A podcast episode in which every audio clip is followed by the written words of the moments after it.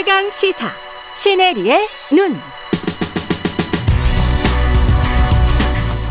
네, 시네리의 눈 뉴스포터 시네리 에디터 연결돼 있습니다. 안녕하세요.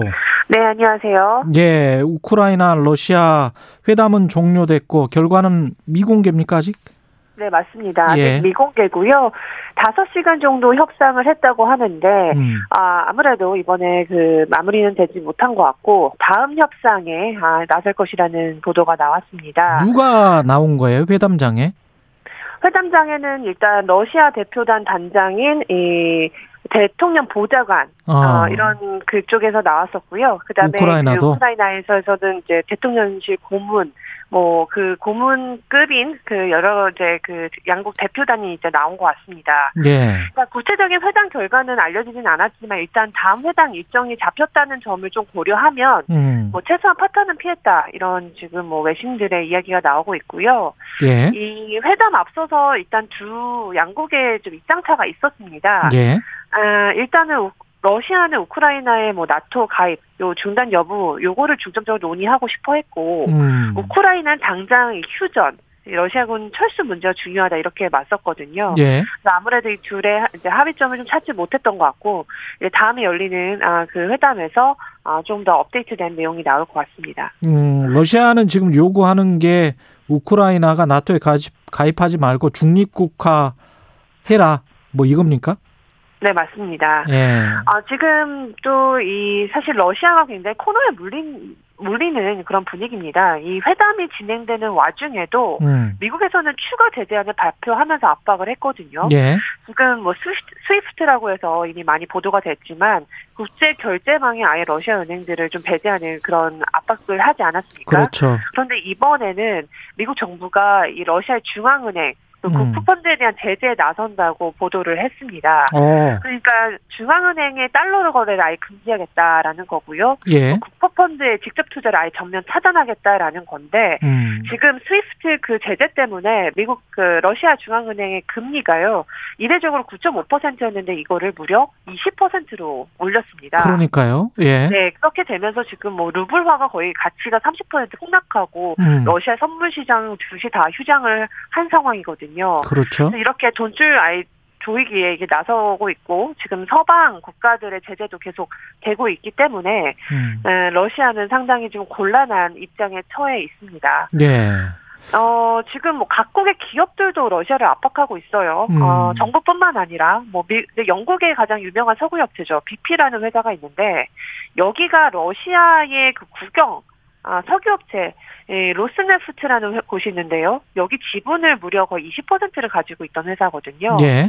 이게 약 우리나라 돈으로 17조 원에 달하는 규모인데 이거를 다 아예 팔기로 했습니다. 아. 네, 그리고 아예 뭐 노르웨이의 국부펀드는 러시아에 대한 모든 신규 투자를 중단하겠다라는 성명서까지 내면서 음. 지금 노르웨이 국부펀드 운용 자금이 1조 3천억 달러로 최, 세계 최대 규모거든요. 그렇죠. 그렇죠. 이렇게 되면 이제 러시아는 정말 경제 위기에 피할 수 없는 상황이고요. 예. 뭐 UPS나 페덱스 같은 그런 운송 회사들도 러시아와 이제 거래를 하지 않겠다. 이렇게 통보를 한 상태입니다. 음. 한 가지 좀 주목되는 거는 그동안 이 스위스가 좀 EU 제, 그 EU 안에서도 이 제재에 좀 동참하는 것을 꺼려했습니다. 예.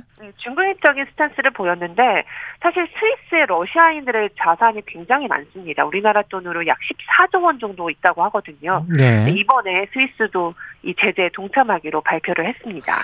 EU가 태도를 약간 좀 변경시킨 이유가 있을까요? 그 다음에 EU가 지금 현재 우크라이나 나토 가입을 뭐 지지 말로만 하는 겁니까? 아니면은 어떻게? 아, 네, 이거는 제가 이걸 좀 헷갈리실 수도 있는데 예. 일단 EU의 가입을 지지한다고 밝혔고요. 예. 나토에 대해서는 아직 얘기를 안 하고 있습니다. 나토에 그러니까 음, 네. EU는 그동안 가입 의사에 대해서 이렇게 지지한다고 밝힌 적은 없는데 이번에 공식적으로 우크라이나의 EU 가입을 지지한다고 했는데 사실 이걸 잘 보면 음. 그렇다고 해서 정말 EU에 바로 합류할 수 있을까에 대해서는 의문이 있고요. 예. 아, 우크라이나, 우크라이나 대통령이 바로 얼마 전에 이 EU 가입세 서명하는 것을 영상으로 보여줬거든요. 그러면서 즉시 승인해달라고 했지만 음. 사실 지금 EU에 가입하려면 27개 회원국 모두가 동의를 해야 됩니다. 만장일치죠. 만장일치입니다. 근데 지금 이런 상황에서 한 구실에도 반대를 한다면 사실 쉽지는 않아 보이거든요. 예. 아, 동유럽 국가에서는 지금 대체적으로 다 만장일치 뭐 승인을 해주겠다고 하지만 아직까지 좀 꺼려하는 국가들이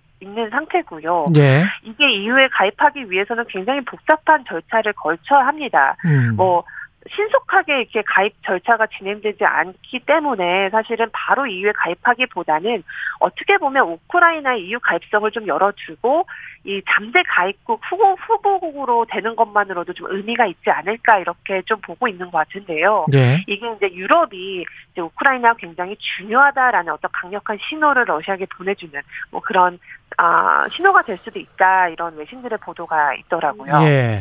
경제적으로는 EU에 가입하는 게 중요할 거고 군사적으로는 나토에 가입을 해야 될 텐데 그거는 또 다른 문제다. EU에 네, 가입을 아직까지 나토에 대한 이야기는 적극적으로 음. 나오지는 않고 있습니다. 지금 현재 EU, EU에 가입 신청서를 쓴 거죠. 우크라이나는. 그렇습니다. 예. 네. 절차가 상당히 남아 있는 것 같고 푸틴 입장은 핵무기까지 언급을 했는데 이거는 네. 무슨 의미일까요? 네.